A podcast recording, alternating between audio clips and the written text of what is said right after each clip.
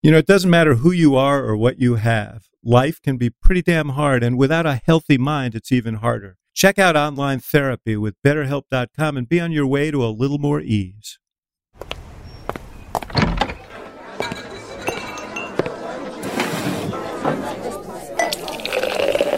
Hey, pull up a chair. It's Hacks on Tap with David Axelrod, Robert Gibbs, and Mike Murphy.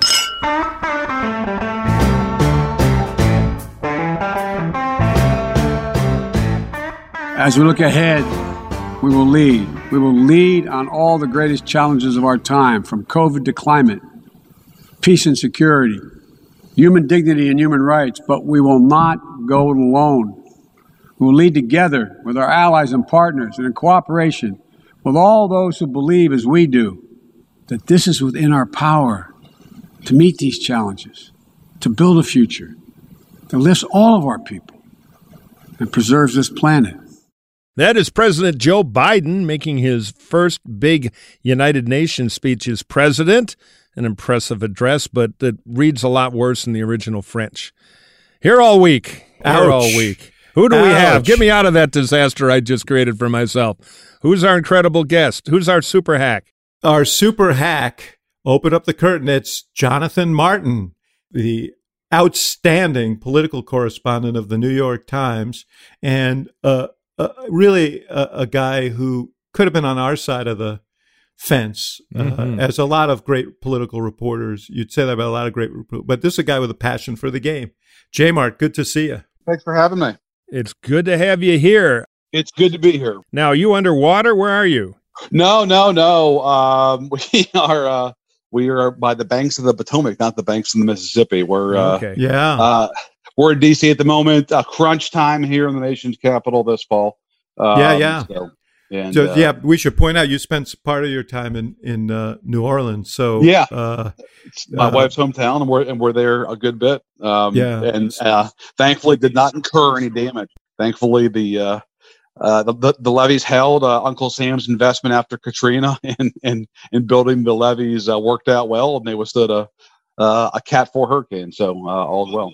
Talk about levees. Are the levees going to hold for Biden in, in Washington? I mean, I think this is the question: is is Biden himself going to start to really get involved into the nitty gritty of this process? Um, this is this is a sort of hell of a high wire act that, that he's on here, and so so far, especially in the House, guys, he's really kind of deferred to the leadership, uh, namely Speaker Pelosi.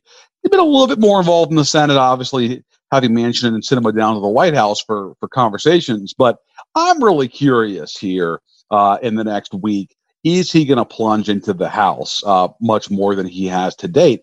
And the reason I mention that is because the House is, for now, where the action is. Totally. Pelosi cut this deal in August with her moderates that she would uh, bring up the bipartisan infrastructure bill that passed the Senate with 69 votes, that she bring it up by September 27th.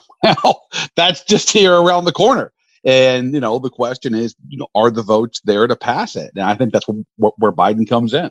Yeah, this thing is a uniquely Democratic uh, train wreck in some ways, but it's also classic House versus Senate stuff and others. I mean, Nancy Pelosi is a very effective leader for her side. She's got to tell essentially a bunch of five year olds that Santa Claus isn't real because the $3.5 trillion thing is dead. Sinema Manchin, unless they're lying, which I don't believe at all, they've been pretty clear. Right. The votes aren't there, so it's gonna it's gonna go on a diet, and it's gonna turn into the 1.8 or whatever. And I think it'll be definitely under Yeah. two. And the progressives, of course, who you know what's funny about this? This thing, I'm having flashbacks to 94, 95, when the Republicans, mostly under Newt, were running the House, and they were like holding their breath, and you know our way or the highway, and getting a lot of criticism.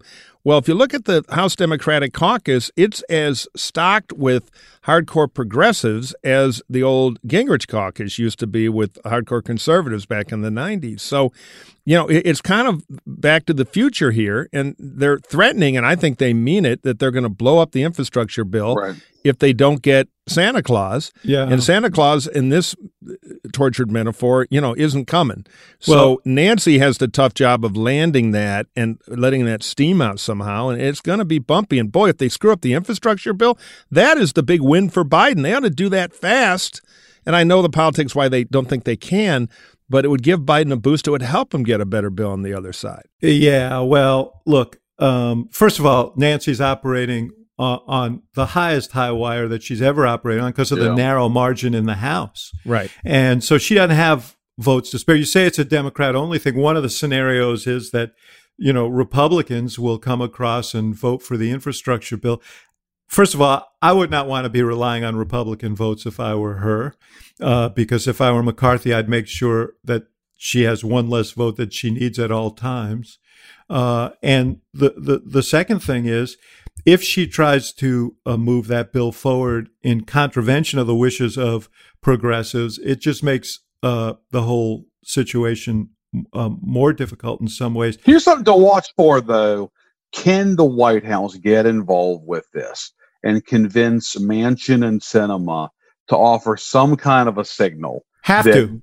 that that yes, Have to. we are, that on the other side of this infrastructure vote, we will support some kind of reconciliation bill. Maybe not three, but you know, not three and a half, but something. Yes, but but but Manchin's already done that. Manchin's already done that. He's already said I'm in for ma- reconciliation, but at one one point five, they got to get to where those guys say we'll accept something with a two. And, and I agree with you. That signal has to be sent. And does that then give enough reassurance to the House progressives that yes, we can go ahead before the 27th or on the 27th vote for the bipartisan infrastructure bill because we know that on the other side of it, Yeah, we're going to land on the two deal that Manchin and Sinema will vote for. some yeah.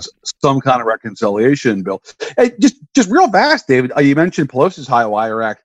I think this is not commonly understood, in part just because in my business, the Senate does tend to get more attention than the House because the names are better known, and especially now that Sinema and Manchin have become so polarized uh, in Democratic politics, they're they're almost household figures for for uh, for anybody who follows this stuff.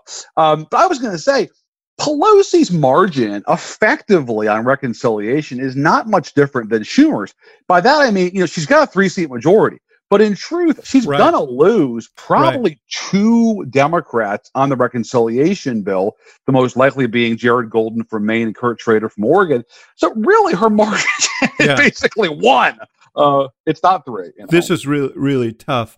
Uh, you know, one thing that Manchin and Sinema though have taught the progressives is is is, a, is one word that is really sunk in, which is leverage. yes. And Leverage. it swings both ways. That's the problem in the House where there are a lot more progressives.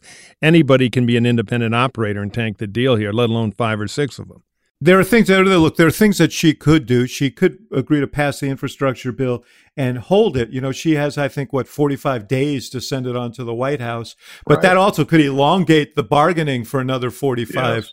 uh, days. She could run the infrastructure bill and have it fail, uh, and you know, and then try and bring it back, but have that be a bracing thing. But that has its uh, That, that's It's kind of an interesting game of chicken, though. Let's stop on that for a minute. It will the progressives, if the bipartisan thing is racing forward and the backdoor chat is about two billion, not three point five, will the progressives put a stake in Biden's heart and vote down the signature deal and give the Republicans endless, beautiful bragging rights on the getting something actually done, going into I hard it. enough midterm elections? I'm not sure they will. I doubt it. I don't know if they're pulled the grenade pin. Yeah, but I mean the problem the, the question is when do people show their cards?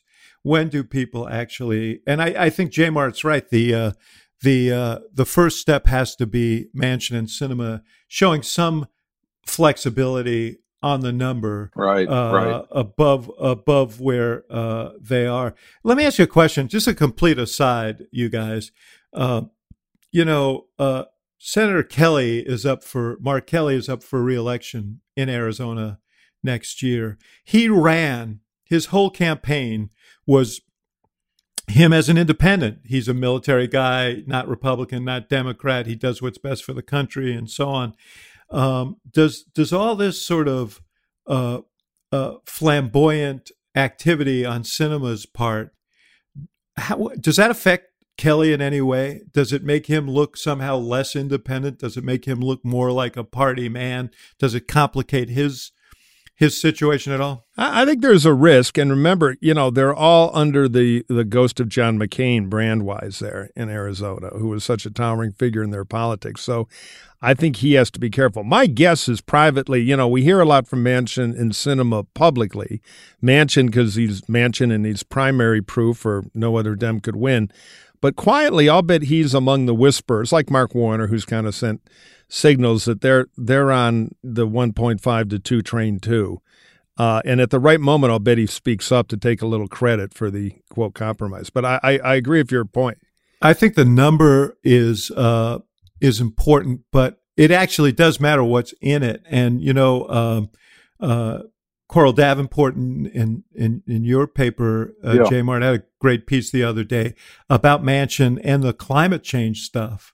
Remember, he's from West Virginia. He's very right. tied in with the coal industry personally and politically. Uh, and uh, this climate change issue is genuinely a, a, a, a watershed thing for uh, the progressives in the House. Uh, they think we're at a tipping point. They're all living with the reality that come 2023, we're probably looking at a Republican Congress. Right. And right. so they feel a sense of urgency about this, both because of climate change and the changing of the guard that's probably going to come. Uh, and so the question is, what concessions will Manchin make in that regard uh, that would be enough for them to feel like they they got what they needed? Well, and this is where it gets even more dicey because you know we get beyond talking about the price tag and the schedule and start talking about the substance uh, and what and what what Manchin could could go for um, uh, because that could tank the whole thing obviously. Um, yeah you know I the the climate elements I think are are even more urgent now given given recent events um, with Hurricane Ida and the aftermath.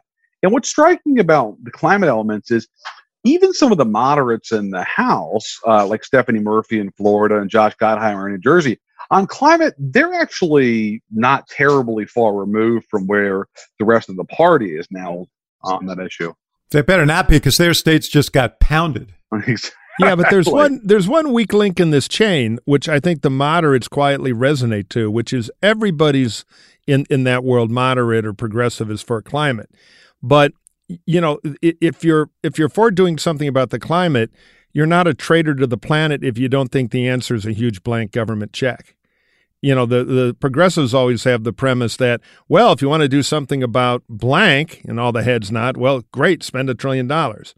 And that's that's where there's some weakness with the moderates. Uh, you know, the actual blank check policy equals right. solution. Well, and that's the issue. I mean, Manchin, there are subsidies in there for industries to convert to convert to renewable energy, you know, that is something that Manchin that would accelerate the conversion, and that's something that Manchin is is resisting. Yeah, and he's hinted at that being on board. Also, sequestration of CO two emissions, which the carbon burners like. That that's like a way down the road kind of thing. It's not. I mean, the uh, look. I listen, man. I you can get, get out your uh, socialism shit, Murphy, but I mean, I, am worried about this stuff. I'm, I'm watching your state. I'm watching your state burn. J Mart's condo in New Orleans uh, going yeah. under. Uh, yeah, yeah I just don't think the Department of Federal Checks is always the answer. If we could move, look, you know, you want to you want to do the electric car thing. You, you, right now, we pay people seven thousand dollars to buy electric cars, and nobody wants them. In Europe, they sell a lot more. and They also give them seven grand. What's the difference? Europe gas is three times as expensive. Now I know it's politically impossible, but the a lot of the good policy stuff is if you make gas more expensive, people buy more electric cars. So, you know, but the Dems are like, well, well we can't do the politics on that. So, mm-hmm. vote for a program. We tried to do that ten years ago. You know, we yeah, that, that. No, yep, kudos. I was for it.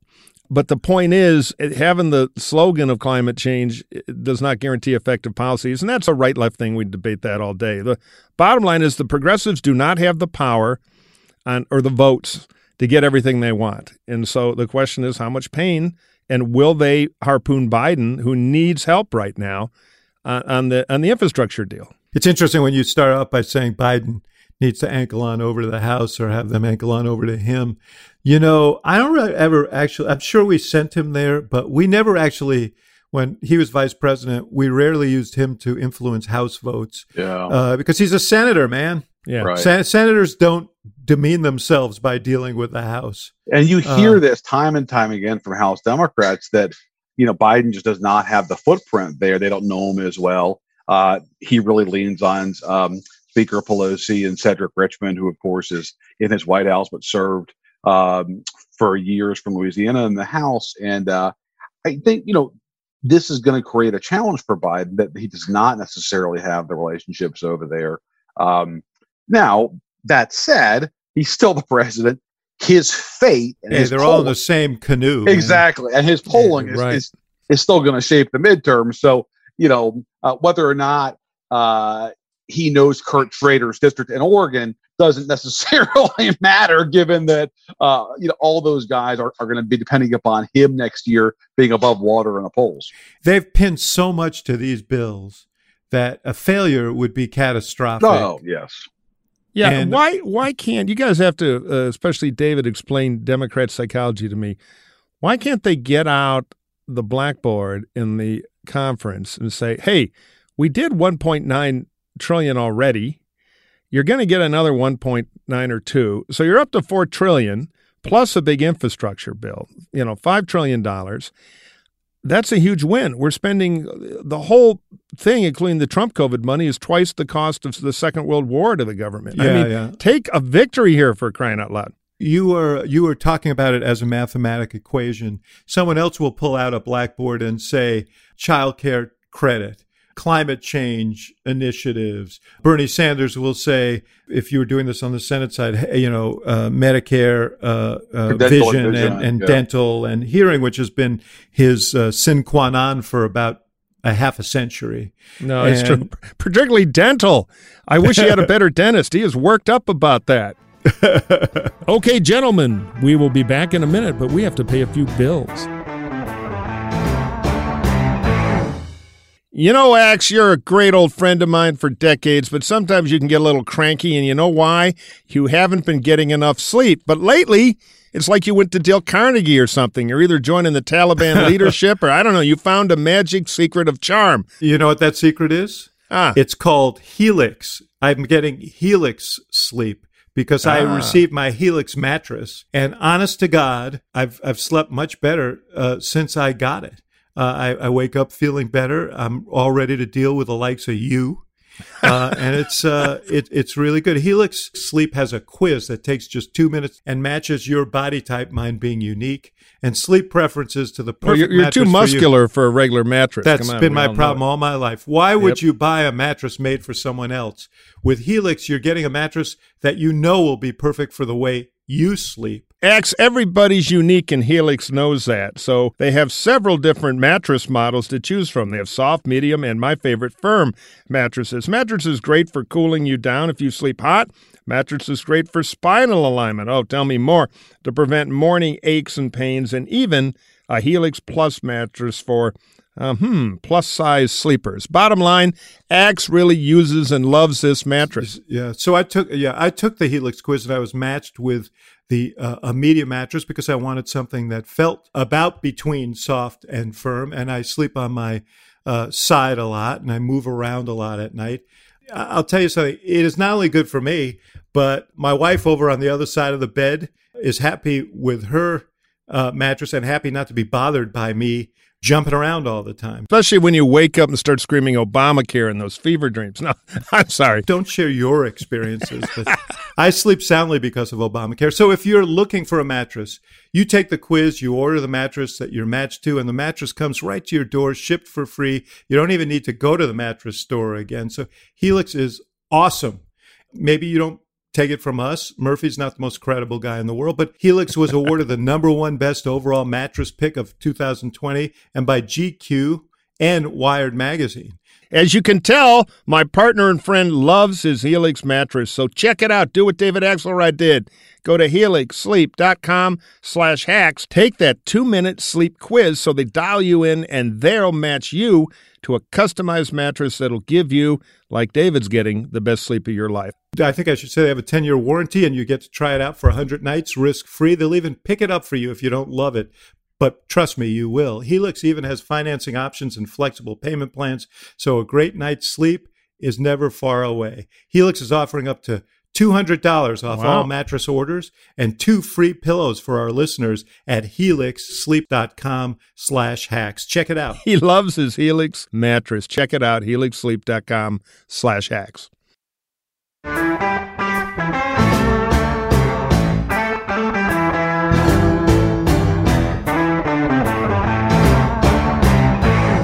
How about this? We all know from campaigns that you never give voters uh, uh, ask them to answer a question with an essay.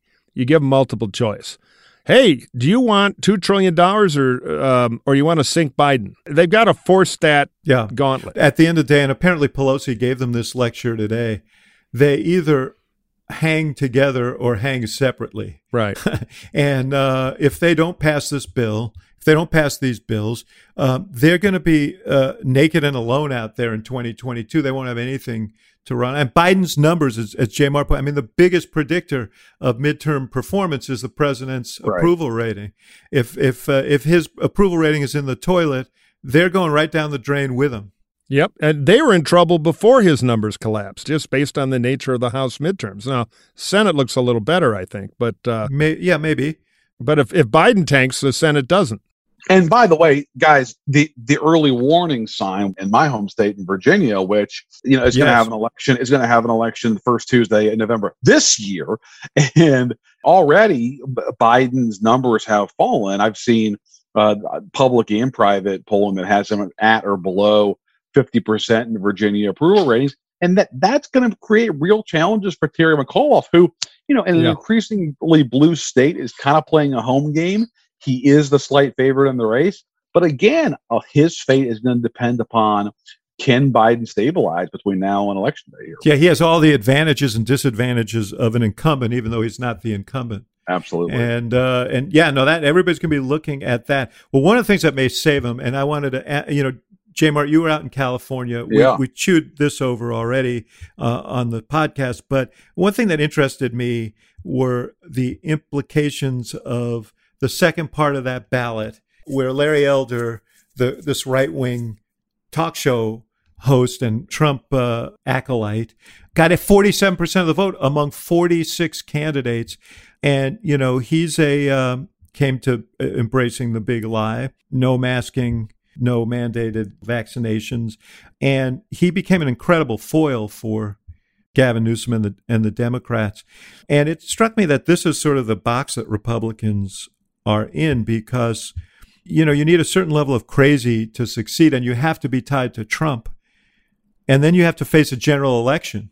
Yeah, no, look, when your primary is designed to lose the general, it is a real battle of the incentives, you know. But on the elder thing, it, he did. But remember, Gavin's whole deal was don't vote in the second election. It wasn't like the Arnold race I did where, you know, you Right. had Cruz Bustamante, lieutenant governor, running as the insurance Uh, candidate. understood. It's all relative, though. Relative to everyone else who was running, he did. yeah, he was well. the only guy in town, including a former mayor of San Diego, who was the, the, the was the Republican candidate who could have done well, and Elder beat him, I think, close to two to one, even in San Diego County. So the, your your point is that the base of the Republican Party is in its own kind of 72 McGovern Democrat bubble where they're not in the uh, nominating There are a lot of 72 McGovern Democrats who would resent the analogy.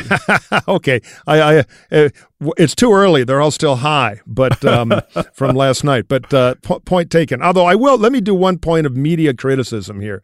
I have to say, watching all the hysteria about the California recall.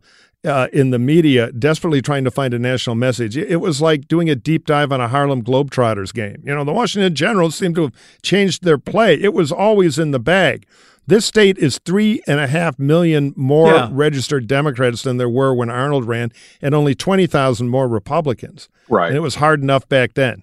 Partisanizing the race from the beginning was the right thing to do. It was the obvious thing to do. The way they played the whole pandemic issue, I thought was pretty artful.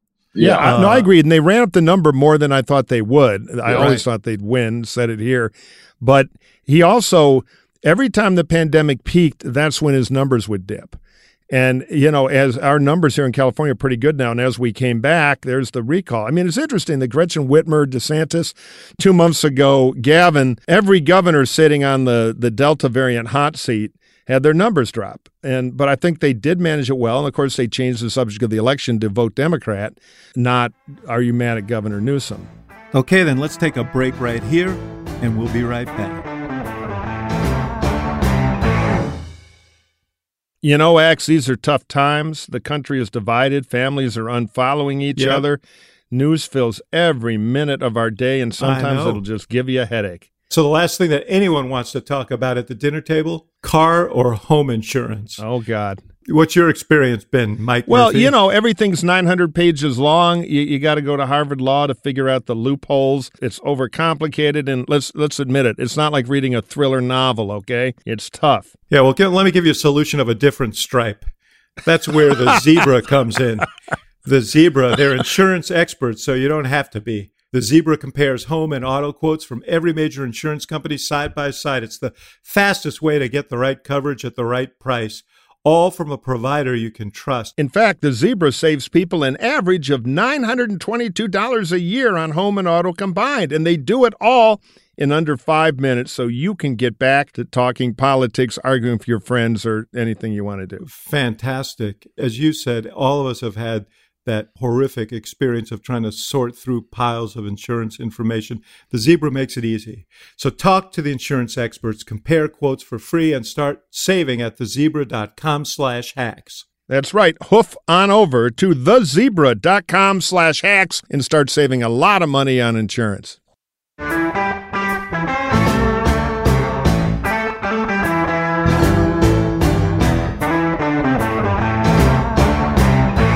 The whole reason I brought this up, though, and the elder thing is you broke the story, uh, J. Mart. Uh, uh, Representative Gonzalez in Ohio Yeah. quit. Mm. He was one of the 10 who voted against uh, Trump.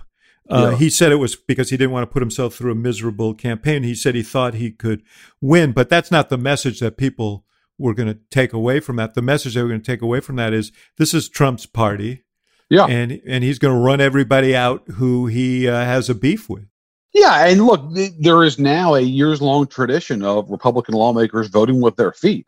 Um, if they don't like Trump and Trumpism, they they split. They uh, um, they they don't run again. They retire. They quit. Um, we've seen this so many times now uh, in the House and the Senate, uh, going back to uh, 20, 2016. Um, this is sort of one more example of that they don't like it. But you know what I say, and what I ask Gonzalez is, isn't this just going to make the party Trumpier if folks like you don't stay and try and fight it? And I think they kind of acknowledge that individually, but but collectively, that clearly uh, is the effect that this is this is a Trumpier party. It, it's almost like um, you know every time. It seems like the Republicans are going to have an advantage going into the midterms because Democrats obviously have taken a hit. That there's something that comes up to sort of you know keep this thing somewhat more competitive, and certainly Trump and his hold on the party does give Democrats at least a glimmer of hope going into the midterms next year. And I think that, Mike, is where th- there's something to take away from California. If you just pound Trump, Trump, Trump, and you know polarize a race and sort of make it about Trump the best you can, at least in blue states and perhaps purple states, that's going to make this more interesting. It is, particularly in lean blue places, it's still a weapon, and Trump does everything he can to make it worse. I'm heartbroken over Gonzalez. That was one of my favorite primaries because many of us in the anti Trump Republican world were saying, all right, the truth is we've got a chance to win a bunch of these Exa- yeah. Trump referendum primaries. And in many ways, his was the best. You still believe that? Oh, look, I, I still think a bunch of them can win, but that was the marquee race. Liz Cheney, if they can coalesce around her new Trump endorsed primary opponent, will have a tough race. On plurality, she can win. I think Jaime Herrera Beutler in Washington State is very formidable. Uh, you know, they're after her. Katko, it's New York. He's got that thing so well wired. He might not even have a primary challenger. So there are hopes, but we needed a good media friendly race in a semi blue collar area, northern Ohio, against a, a Trump White House staffer who would run a lunatic but credible campaign. The Gonzalez race was perfect. And I, I, I know those guys. And I I had a fairly good degree of confidence that he could have pulled it off. But Your old buddy Fred Upton has now has a Looney bird Yeah, you should see that guy. He's literally like got a hanger in the suit in the, in the assembly when he walks around. Forgets to take it out of the blazer. He's going to go Jim Jordan and, and, and go around with his shirt rolled up like a boat salesman now. Um, but bottom line is Fred has to decide if he's going to run again. Yeah, That'll gonna be a battle. The Gonzalez race could have been marquee in a good way. But I'll tell you, there's there was a subtext in what, what Anthony said, which I thought came through well in your article. It's I think he thinks he could have run. He didn't really like having cops have to pick his family up at the airport. You know, the Yeah. death threats to members of Congress are have more than doubled in the first three months of this year. And then finally, he kind of tipped at what I hear from a ton of these guys, which is it is no fun to be in the Republican conference if you're a patriot like uh, Anthony Gonzalez. You got the Matt Gaetzes running around, the Jim Jordans, you get dirty looks in the hall. It is a lonely place for patriots now, which is a heartbreaking indictment of the party. There, there's another element of all this. You know, I forget which poll this week or last week had uh, up to 78% now of Republicans who uh, said that they thought the last election was fraudulent in some way.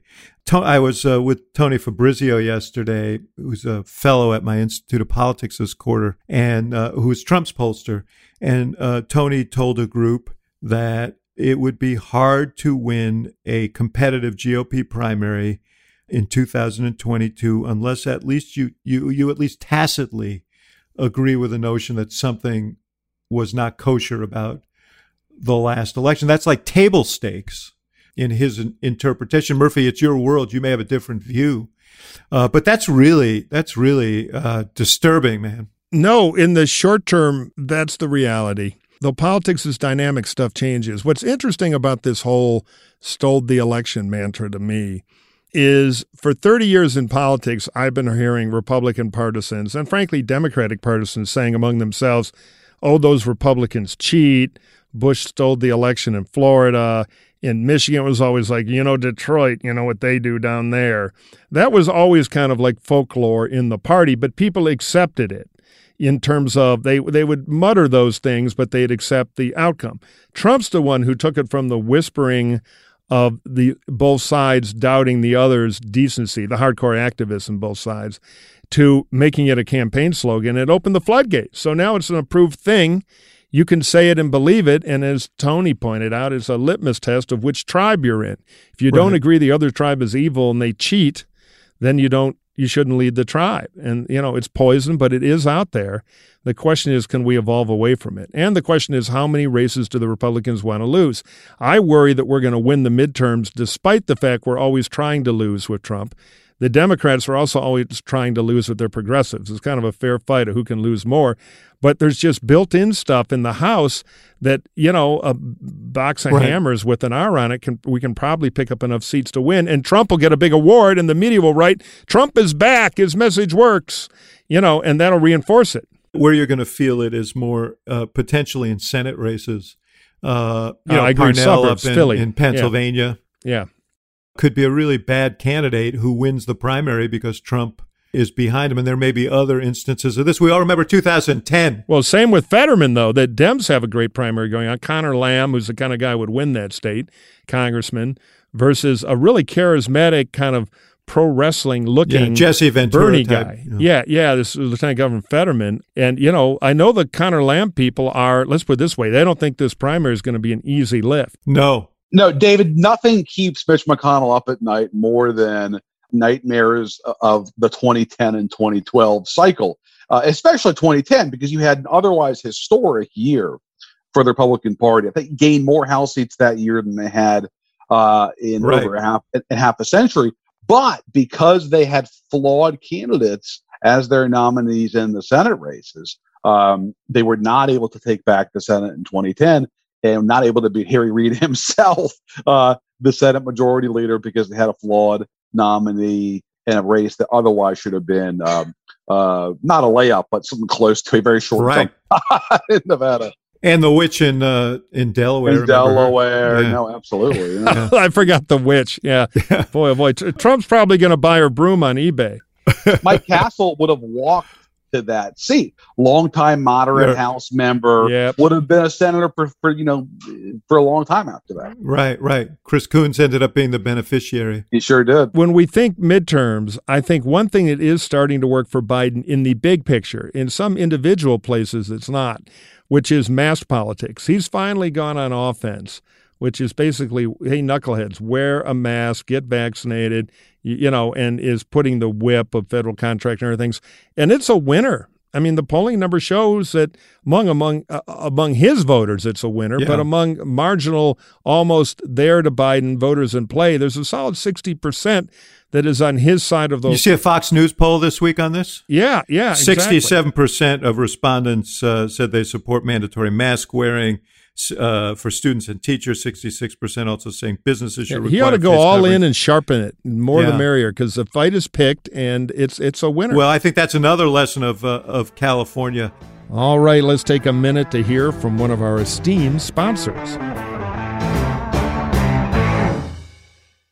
Friends, let me tell you about one of our great sponsors here, one of my very favorites, which of course is ExpressVPN. What is ExpressVPN? Well, it is a lot of good things. It adds security to your internet connection if you're in an airport or just about anywhere. But what I love ExpressVPN for is it gives me the ability, like an international man of mystery, to change where the internet thinks I am geographically. Now, why, you ask, would I care about that? Well, because I like foreign TV or I like seeing American television or movies before they're released to the streamers here. Well, how do I do that? With ExpressVPN, I can dial in Germany, France, the UK, and watch local. Well, I'm probably not supposed to mention the firm, but it rhymes with bat clicks. Yes, that's right. Like right now, I'm watching a Timothy Spall, who's a character actor I like, is in uh, something called Summer of Rockets. And how do I watch it? Because I don't live in the UK. Well, Netflix thinks I do because I just do two clicks on my ExpressVPN. It's really cool, and you can choose from over a hundred different countries. So if you're into Japanese Netflix and anime or Doctor Who in the UK, all sorts of great opportunities for the modern TV junkie. And best thing, it works with any streaming service Hulu, BBC, iPlayer, YouTube, you name it. You can also stream in HD. You got that big plasma, you want the good picture? Well, ExpressVPN will pull that off with no buffering or lag. It's compatible with all your devices phones, laptops, media, consoles, smart TVs, everything. Not only does it let you change your location, it also encrypts your data and lets you surf the web safely and anonymously. No way for Gibbs and X-Rod to read my secret Republican emails. So check it out. Go to expressvpn.com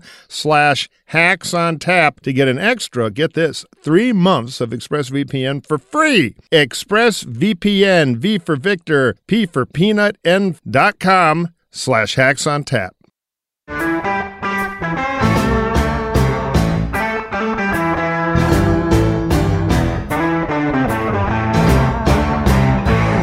I want to ask a question that'll piss off a lot of Francophiles, and I know we have many listening. Okay, that includes me, mon ami, so go ahead. Does anybody give a shit that the French are pissed at at, at Biden? well, you mean anybody in the Walmart parking lot, so to speak. I mean, anybody who the- who decides American elections. Like, is this a? I mean, you, there are two ways this go. People say, you know what, he did what was in the national interest. I don't care if the French are pissed, uh, uh, or it could be, man, he seems to be, you know, screwing up a lot. You know, screwing up these relations. I'm sort of of a mind that this is not going to be issues one, two, three, four, five, six, or seven, or maybe issues a, uh, one through a hundred. Yeah, I, I think at the kitchen table outside of South Manchester and a few other places, uh, no, I, I don't think. In fact, there's always cheap heat and trashing the French, without whom we'd all be serving under an English king right now. But um, the the problem is the narrative. Biden ran as the wise old Metternich of foreign policy. You know, Mr. Competent, after the Trump clown show, Joe's going to rebuild Europe. And since then, it has been Stumble City. That you can argue in the big picture, he did the right thing in Afghanistan, but in the small picture, it was a clown show with the one bright ray being the incredible airlift capacity of our armed forces. Then we do a smart deal to to uh, to Yeah. tool up the Australians to counterbalance China, but really we didn't know how to handle the French on this. We didn't have a plan for it. Key NATO ally. Now the French might start not showing up at NATO. Um, they have all kinds of trouble to make with China, and it was so gratuitous. and so clumsy that it was an amateur hour Trump type move. I mean, did they not have a meeting where they said, all right, we're screwing the French out of the biggest Right. arms deal they've ever had? Let's back channel and work out. And by the way, let's invite them into the naval alliance we're building with the Brits and the Australians because the French have 2 million citizens in the Pacific and the biggest navy in, in uh, Europe. So, you know, yeah, it might cost some money. We might have to buy a couple of French helicopter carriers, but net net, it could have been a huge double win. I- instead, the narrative is Biden's a stumble bum in foreign policy, which is bad for Biden. Well, that's the question, uh, J. Mart. Does it does this shit matter to anybody? I mean, it matters to policymakers, but to voters. Uh, no, I'm skeptical that uh, the French being upset with us as a discrete issue is going to cut any ice. I do think that it, it adds one more fairly small rock to Biden's backpack of issues, which is to say, it's just more more bad clips.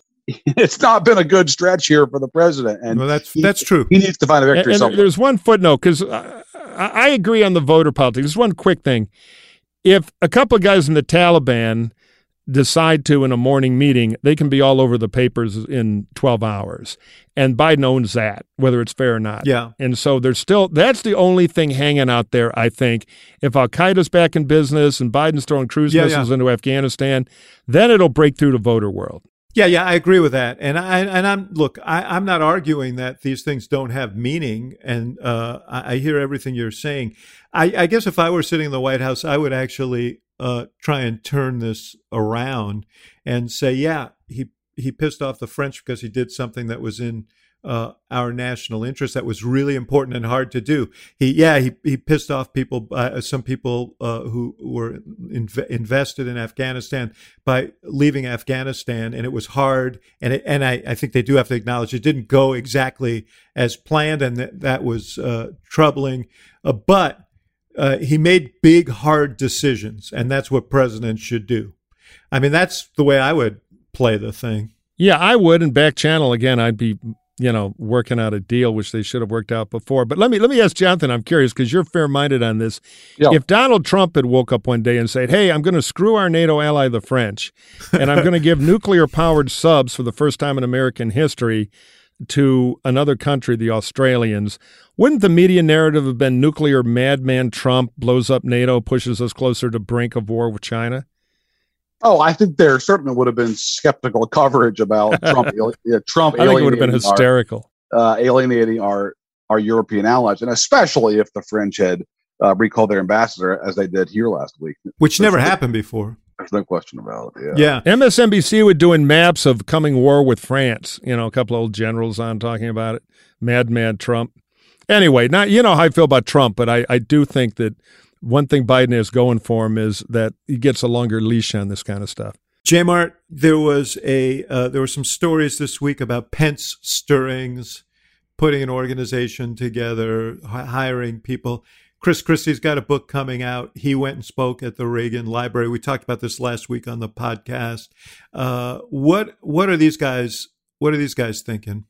See how the wind's blowing, right? I mean, I think that nobody knows what the Republican landscape is going to look like in a year and a half and two years, and I think their theory of the case is let's just ride this thing out and if this is still a Trump dominated party, if in a split field he's clearly going to be the plurality leader or or better, then that's that. But like you know, maybe not. This is a point that Anthony Gonzalez made to me, and he was pretty emphatic about it. I, I, I don't think he's wrong. That Trump clearly is the dominant figure in the Republican Party today. But a lot of the Trump is the party leader coverage misses that there is more of a mixed opinion over whether or not Trump should be the nominee in 24. Yep. I think it's important to separate those two issues. Yeah, totally. If you look at polling data and where the question is asked, do you want Trump to be the nominee in 24? It's much more of a 50 50 proposition among Republicans. So there are, I think, what I call a sort sort of segment of gold watch GOP voters Right. who, like Trump, are always going to defend him and blame the media.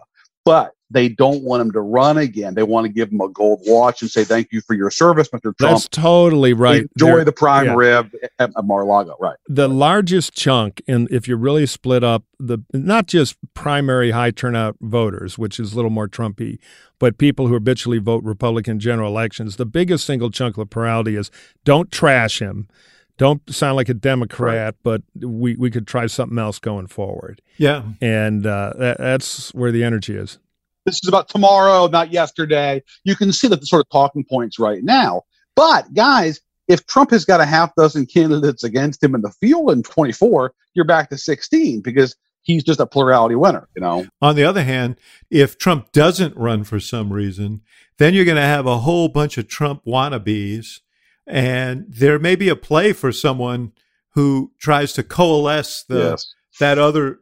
And I think that's what Christie's thinking. taste feeling less crazy you know there there there's some room to move there and there, that's going to be interesting watching them all try to find it what what christie was thinking i believe is i'm in palookaville i'm dead I don't have a big base. I don't have a big money base. I'm good on my feet and I can get media attention. So I can wait around and try to break through from nowhere.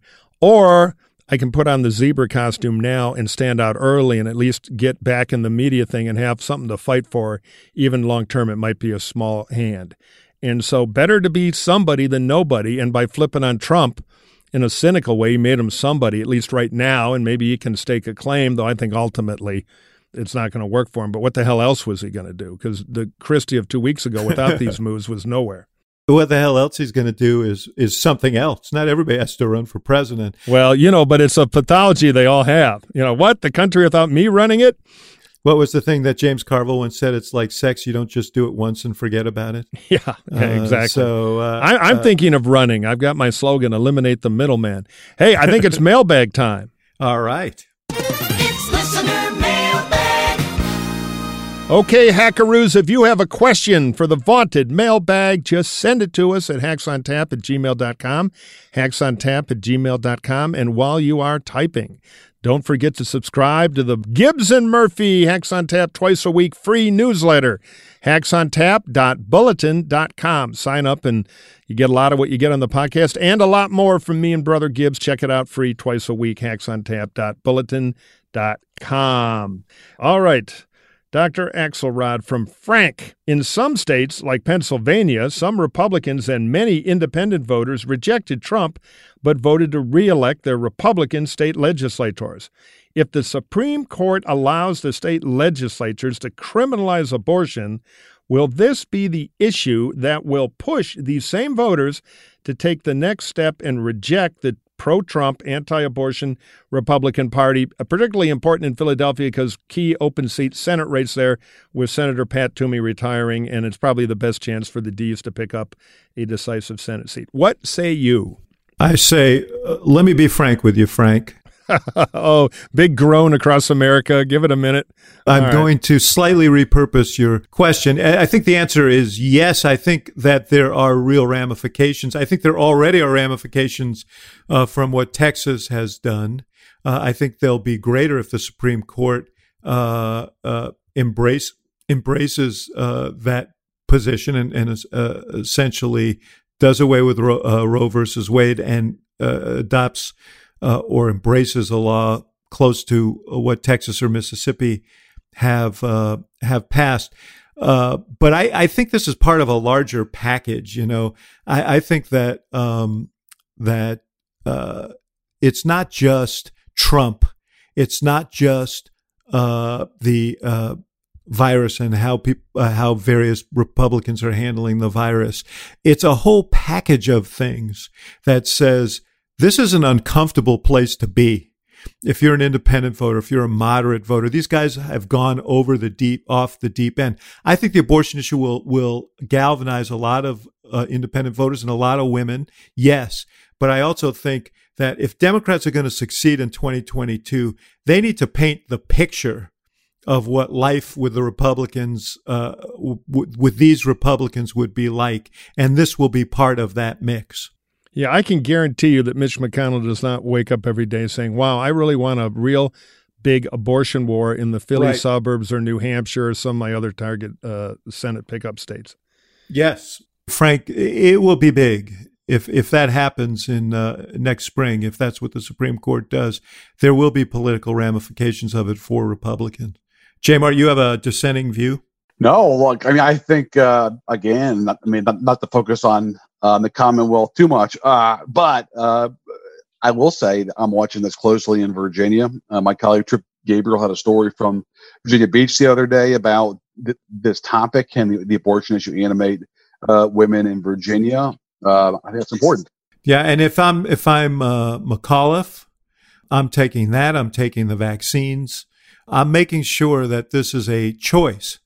Obviously, Trump as well. His opponent is is, is a supporter of the president, but I'm painting a very scary picture of life with of life with these guys. They've been a little late to do that, but uh, we'll see if Terry can rally there. And just real fast, I, I think anything to make 2022 more of a choice election, you know, frankly, Yes, um, and less of a referendum on Biden and sort of Democrats. I mean, I think absolutely. that's going to be favorable for for the in party. it is the only way to blunt what I, I think could be a bad, a very bad year for Democrats. All right, Murphy. A couple of months ago, you mentioned you still liked Liz Cheney's chances at winning re-election because of the large primary field and the fact that a plurality and not a majority is needed to secure the nomination. Now that Trump has endorsed Harriet Hageman and several Republican challengers have dropped out, are you still optimistic about her chances? Well, I think I was talking about Mary Cheney. So, um, no, no, I, I think Liz Cheney is strong in a plurality, but in real danger in a in a two way race. The Trump guys are trying to make it a two way race with Hageman. Uh, I don't think Hageman is a particularly strong candidate, but there needs to be another place for some anti Cheney vote to go. And politics is entrepreneurial, so I'm not sure the shutdown uh, of the other candidates will hold. We, we will see if Hageman stumbles, which is quite possible. I don't think she's a particularly strong candidate. Then we could get back in the plurality business. But a two way race is exactly what Cheney doesn't want or need. Right, and this is why, of course, the uh, the the Trump forces tried to get the Wyoming legislature to adopt a runoff Right, uh, provision, and they then Cheney failed. beat that back by one Yeah. vote in the state Yeah. senate. There, right, exactly. Jonathan Martin, Yes, sir. a guy named John, but he spells it wrong with an H. Yes. The odds seem stacked towards R's taking the House after 2022, but with such thin margins, is there a scenario where R's take a narrow majority, but a few, Cheney, Kinzinger, if he survives redistricting, which, by the way, I don't think he will, being from Illinois, vote with D's to make a D speaker, giving their repeated statements that McCarthy isn't fit to be speaker and Trumpists can't be trusted to run the show. Yeah. Uh, what say you? Yeah, look, uh, I think uh, Kevin McCarthy would be much safer if he has a, a majority of over 10, right?